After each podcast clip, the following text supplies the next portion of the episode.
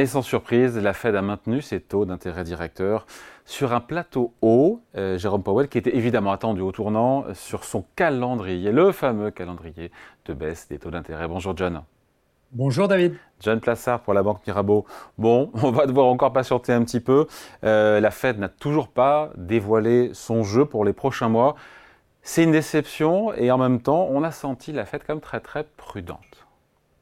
Alors, euh, comme vous l'avez dit, on l'a senti prudente parce qu'elle n'a pas donné d'ouverture sur une prochaine baisse de taux en mars prochain. Vous savez qu'avant la réunion de la Fed et même euh, hier dans la journée, eh bien les, estimations et les probabilités du consensus de hausse de taux en mars étaient remontées à près de 70%. Avant de baisser, là on est à 37% après la réunion.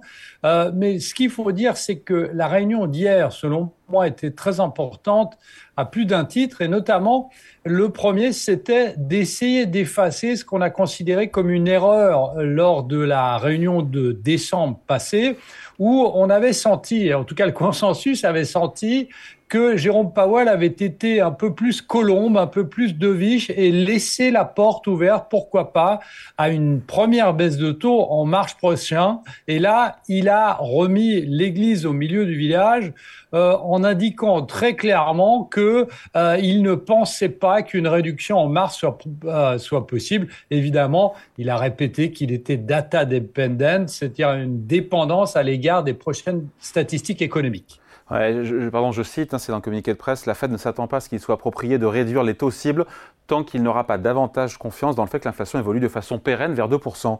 Euh, il y a un doute euh, de la part de la Fed sur le caractère durable, pérenne, de ce retour vers la cible d'inflation de 2% Oui, bien sûr, c'est clair. Alors déjà, un, est-ce qu'il faut rappeler qui est assez positif, c'est que en fait le comité estime et il le dit hein, dans son communiqué que euh, les risques qui pèsent sur les objectifs en matière d'emploi et d'inflation, c'est-à-dire les deux mandats de la Fed, eh bien sont en train de s'équilibrer. Alors ça c'est assez c'est assez sain. La deuxième des choses, c'est que on sait très bien et on l'a vu dans les statistiques économiques en fin d'année dernière que euh, l'inflation aux États-Unis est passée de 3,1 à 3,4% Donc il y a une légère réaccélération, comme en Europe, euh, qui était attendue, bien évidemment, sur des effets de base.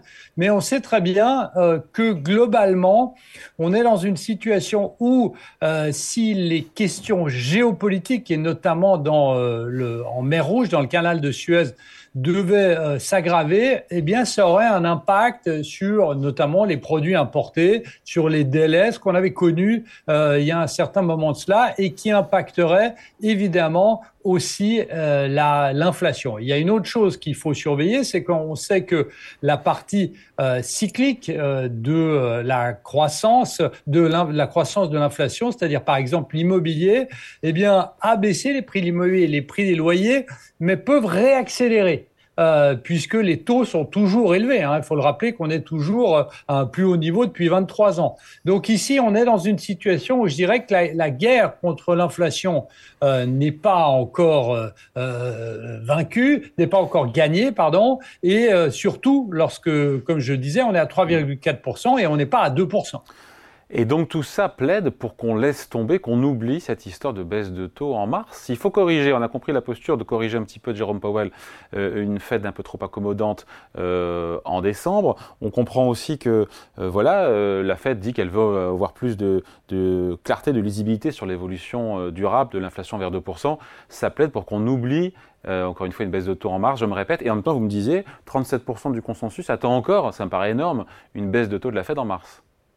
Oui, tout à fait, parce que, comme on en a parlé euh, euh, dans le courant de l'année passée, c'est que le consensus ne croit plus dans le message des banquiers centraux, que ce soit de la Banque centrale européenne ou, ou de la Réserve fédérale américaine, puisque euh, ces banques centrales se sont tellement trompées en 2022 que euh, ce n'est plus parole d'évangile. Donc, en fait, on est dans une situation où le consensus, une partie du consensus, allez, un tiers, un gros tiers, essaie de pousser encore à la faute la Réserve fédérale américaine. Mais on est dans une situation où, il faut le rappeler, euh, Jérôme Powell, son mentor, c'est euh, Paul Volcker, qui est euh, le banquier central des années 80, début des années 80, qui a remonté les taux et qui les a rebaissés trop rapidement pour après les remonter et finalement casser l'inflation. Et euh, on a une expérience là-dessus, on a des données très précises, la Fed a des données très précises, et je pense qu'il ne veut surtout pas, Jérôme Powell ne veut surtout pas réitérer les erreurs qui ont été commises par le passé et les erreurs en montant les taux qui ont été commises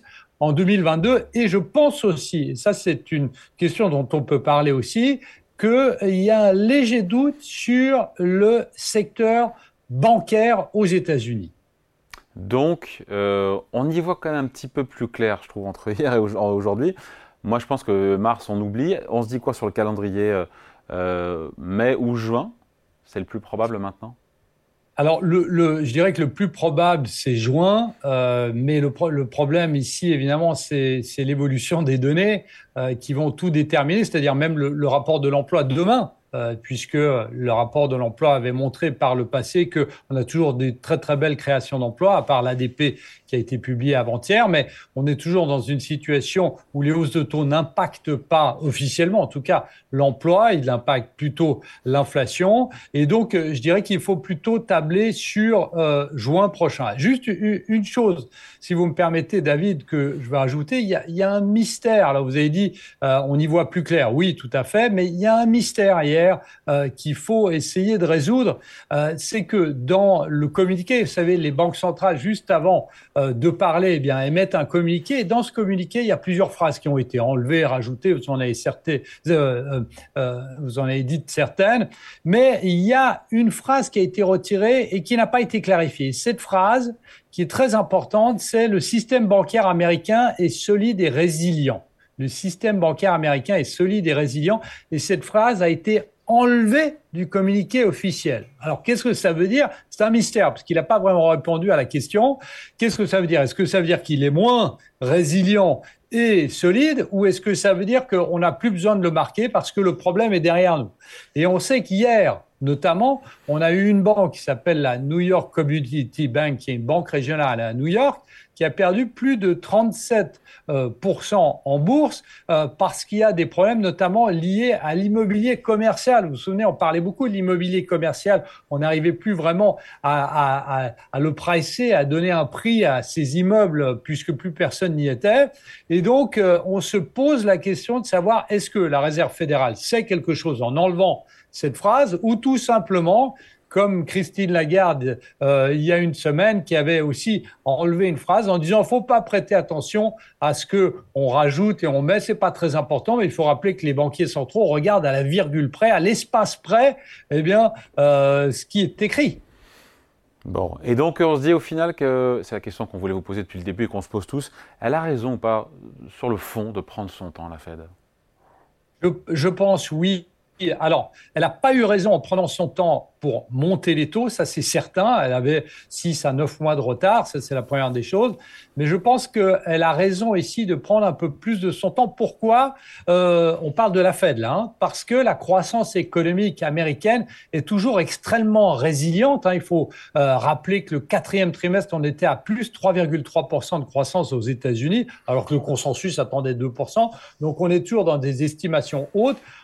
En Europe, c'est un peu différent. Pourquoi? Parce que on a vu, euh, on a une croissance nulle, euh, voire négative en, en, Europe, et donc ici, si on laisse les taux trop longtemps élevés, eh bien, on va avoir un impact beaucoup plus important, un impact négatif sur la croissance européenne. Et c'est pour ça qu'on pense d'ailleurs que la Banque centrale européenne baissera ses taux avant la Fed. Donc, euh, euh, je pense que la Fed a raison d'attendre un peu.